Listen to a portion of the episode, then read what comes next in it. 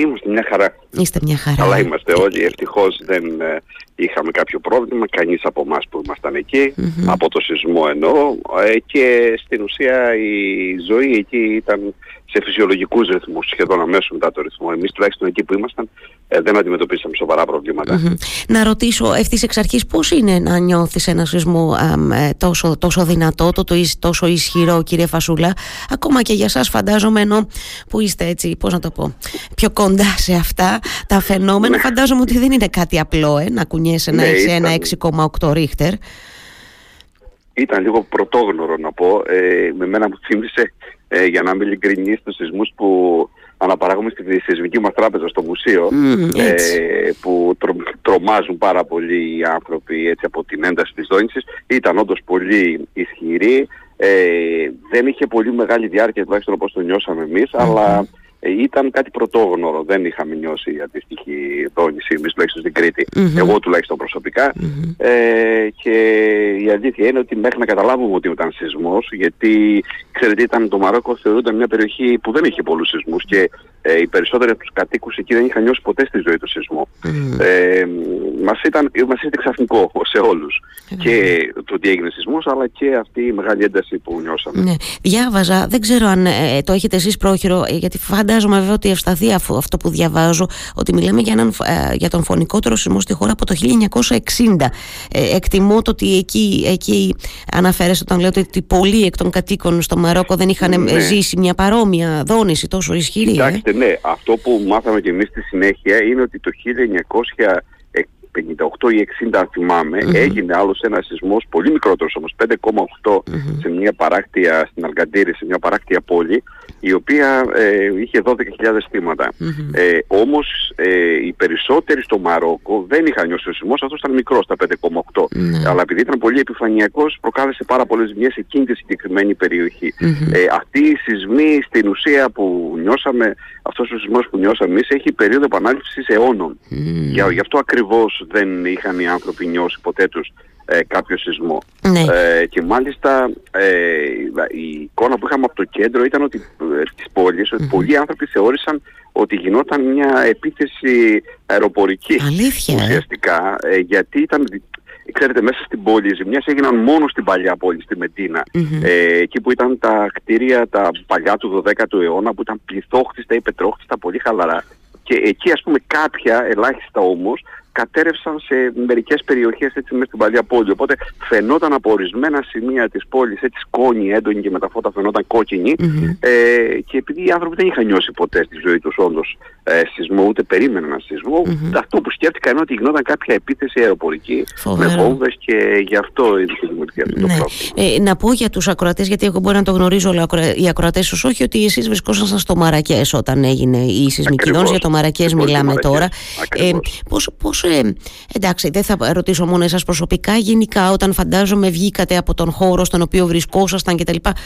Πώς αντιδρούσε ο κόσμος? Βέβαια μου είπατε ήδη ότι θεωρούσε ότι ήταν μια επίθεση από αέρος ίσως περισσότερο παρά ένα σεισμός.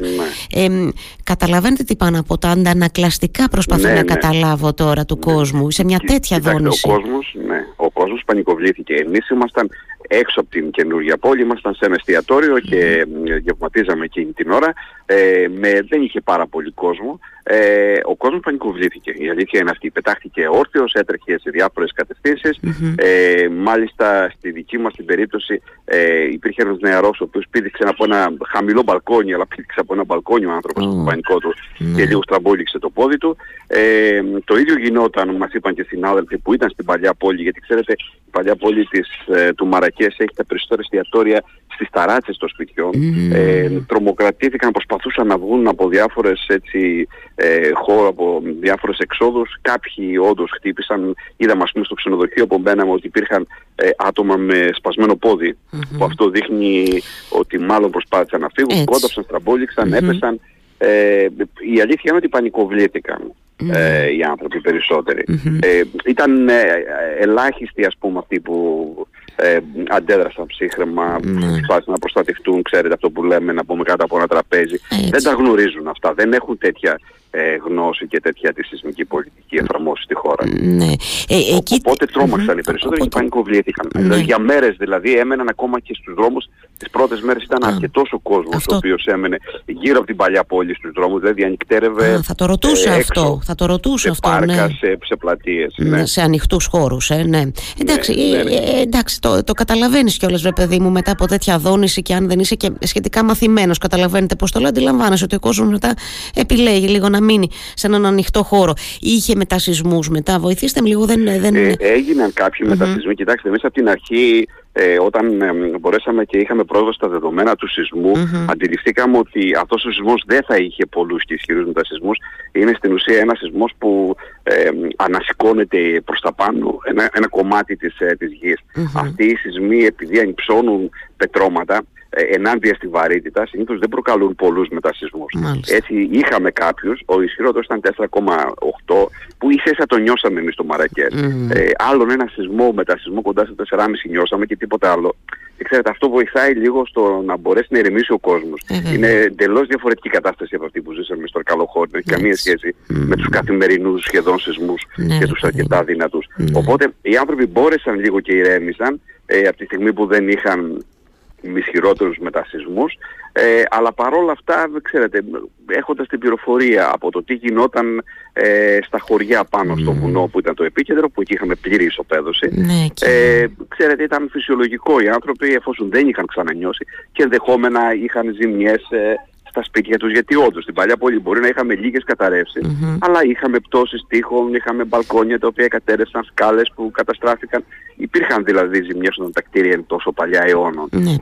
Και πολλοί από αυτούς, και αυτό που είδαμε είναι ότι μάλλον δεν πρέπει να κινήθηκε άμεσα ο μηχανισμός για τον έλεγχο. Δηλαδή, περπατώντας στην πόλη μετά από 2-3 μέρες, δεν είδαμε δηλαδή αυτό που γίνεται σε εμάς, ότι περνάνε κλιμάκια και ελέγχουν τα σπίτια. Προφανώς, επειδή δεν ήταν προετοιμασμένοι, αυτή είναι μια δραστηριότητα η οποία μάλλον θα ακολουθήσει τις επόμενες μέρες. Δεν έγινε άμεσα. Δηλαδή, οπότε καταλαβαίνετε, οι άνθρωποι δεν είχαν καμιά πληροφόρηση αν θα έπρεπε να μπουν ή όχι. Εμάς η πληροφόρηση που λάβαμε αμέσως με το σεισμό ήταν για 3 ώρες ότι δεν θα έπρεπε να μπουν μέσα στα σπίτια μας, τα καταλήμματά μας. Ναι, να μπείτε σε κλειστούς χώρους, δηλαδή, κάπως έτσι το καταλαβαίνω. Δηλαδή, μετά το σεισμό για 3 ώρες είπαν να μην μπούμε και μάλιστα υπήρξαν κάποια ξενοδοχεία εκείνο το βράδυ που δεν επέτρεψαν στους ένοικους να μπουν μέσα στο ξενοδοχείο. Οπότε έψαχναν οι άνθρωποι, τους φιλοξενήσαμε στα δικά μας τα ξενοδοχεία. Ήρθαν, έμειναν στις ξαπλώστρες έξω από γύρω από τις πισίνες. Εντάξει, μια αναστάτωση προφανές τώρα μετά από μια τέτοια δόνηση. Και πάω λίγο και στην περιοχή τώρα, εννοώ, ξέρετε, επικαλούμε και την ιδιότητά σας και την εμπειρία σας σε αυτά τα θέματα. Πάω τώρα και στην περιοχή που χτυπήθηκε. Από ό,τι αντιλαμβάνομαι, είναι έτσι, αυτή σε μια οροσειρά που είναι νοτιοδυτικά του Μαρακές η περιοχή αυτή που χτυπήθηκε από τον εγκέλαδο, κύριε Φασούλα. Εκεί δηλαδή έχουμε μια πλήρη κατάρρευση σπιτιών, κτηρίων εννοώ κτλ. Εκεί έχουμε το μεγαλύτερο πρόβλημα και τους ανθρώπους που έχουν χαθεί και αγνοούνται, αν καταλαβαίνω σωστά. Έτσι ακριβώς, έχετε δίκιο. Μέσα στο Μαρακές οι ζημιές ήταν πολύ λίγες ουσιαστικά, γι' αυτό τον λόγο και σχεδόν από την επόμενη μέρα η ζωή επανήλθε στα φυσιολογικά της επίπεδα. Η καινούργια μάλιστα πόλη του Μαρακές δεν έχει καμιά ένδειξη ότι έχει γίνει σεισμός, ότι οτιδήποτε έχει συμβεί σε αυτή την πόλη. Είναι απόλυτα φυσιολογικά.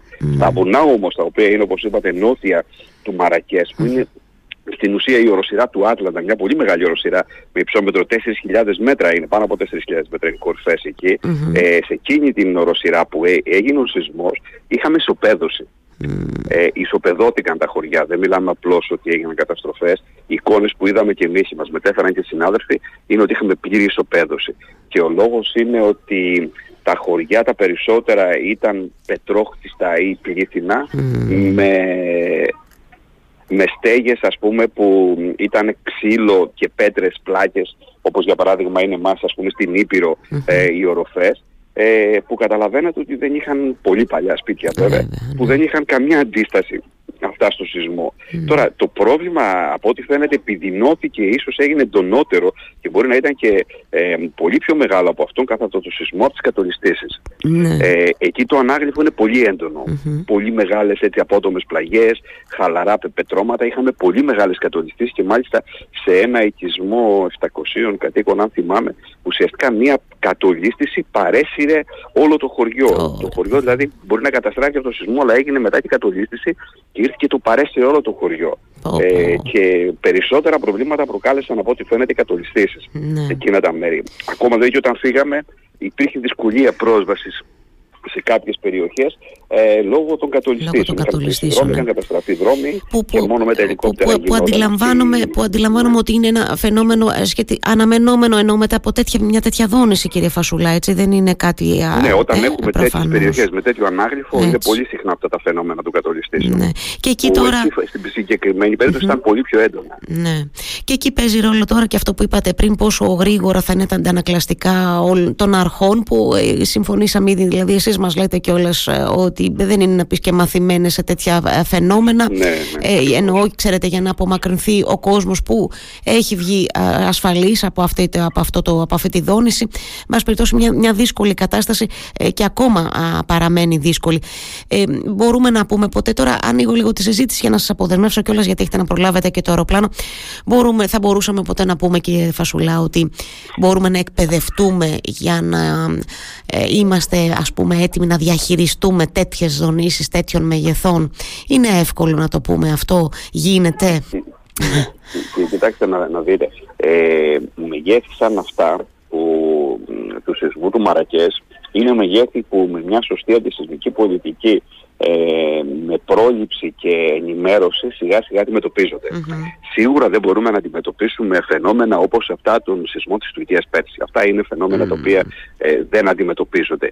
Απλά βέβαια σε όλες τις περιπτώσεις, ακόμα και στην περίπτωση των σεισμών της Τουρκίας, εγώ θα το φέρω τώρα και στη δική μας την περίπτωση των φωνικών πλημμυρών, με σωστή πρόληψη και σε ένα χρονικό πλαίσιο μερικών δεκαετιών μπορούμε να βελτιώσουμε απίστευτα την κατάσταση. Θεωρώ ότι σε πολλά επίπεδα στο θέμα της πολιτικής προστασίας έχουμε χάσει πολύτιμο χρόνο και δεκαετίες, όπου θα έπρεπε να είχαμε κάνει πάρα πολλά βήματα. Τουλάχιστον εμείς στην Ελλάδα στο θέμα της αντισεισμικής πολιτικής θεωρώ ότι είμαστε πολύ μπροστά από πάρα πολλές χώρες της Ευρώπης. Είμαστε σχετικά πολύ ψηλά στην πρόληψη, στην ενημέρωση του κόσμου. Γιατί έχουμε υποστεί πάρα πολλές τέτοιες καταστροφές. Χάσαμε όμως πολύτιμο χρόνο στο θέμα των πλημμυρών. Από το 2010 νομίζω υπάρχουν σχέδια πλημμυρών που δεν τα βάλαμε κάτω στο τραπέζι να δούμε πώς θα τα εφαρμόσουμε. Και δυστυχώς με την κλιματική κρίση η οποία εντείνει τα φαινόμενα, βλέπουμε δυστυχώς τα αποτελέσματα να είναι όλο και πιο καταστροφικά και τεράστια έκταση. Βέβαια, οι επιπτώσεις είναι πάρα πολύ δύσκολες στην διαχείριση και αντιμετώπιση τους, και θα πω εγώ και κοστοβόρες. Μπορεί να μην είναι τις παρούσες, αλλά να το πούμε και αυτό, γιατί γίνεται μια συζήτηση αυτές τις ημέρες και για άλλες λύσεις που πρέπει να ακολουθήσουμε και για το αν αυτές κοστίζουν ή όχι και πόσο θα μας βοηθήσουν να προσαρμοστούμε σε αυτή την κλιματική κρίση που βιώνουμε, κύριε Φασούλα. Αφήστε δε που ακούω και πάρα πολλούς και διαβάζω πολλούς, όπως τον κύριο Δρετάκη που τον γνωρίζετε και εσείς καλά, διαβάζω ότι θα γινόταν εδώ στην Κρήτη σε περίπτωση που η κακοκαιρία. Πάντα θέλουμε να προβάλλουμε στη δική μας την περιοχή κάποια τέτοια έντονα γεγονότα, αλλά η αλήθεια είναι ότι πρέπει όμως από εδώ και πέρα να αρχίσουμε να επενδύουμε στην πρόληψη και να επενδύουμε σε έργα τα οποία θα έχουν μακροχρόνια αποτελέσματα και να μην είναι απλά μπαλώματα που κάνουμε για να δείξουμε ότι κάτι κάναμε. Γιατί δεν αντιμετωπίζονται αυτά τα φαινόμενα με μπαλώματα. Θέλουν πολύ σοβαρά και μελετημένα έργα και μακράς διάρκειας και πνοής. Δηλαδή πρέπει να έχουμε πρόβλεψη πολύ μακροχρόνια για να τα αντιμετωπίσουμε όλα αυτά. Σίγουρα δεν μπορούμε να αντιμετωπίσουμε τέτοια γιγάντια φαινόμενα, αλλά μια σωστή πρόληψη και προετοιμασία θα έλεγα ότι μειώνει μεγαλύτερα, πάνω από το 50% αυτές τις επιπτώσεις που έχουν. Είναι αυτό τελικά το κλειδί της πρόληψης σε όλα τα πεδία, κύριε Φασουλά, αν είναι επίκαιρο όσο ποτέ και σε αυτά τα θέματα που συζητάμε των φυσικών καταστροφών και συνολικά νομίζω. Καιρός να επενδύσουμε λοιπόν στην πρόληψη. Τώρα με το καλό να μας έρθετε, να προλάβετε και εσείς το αεροπλάνο.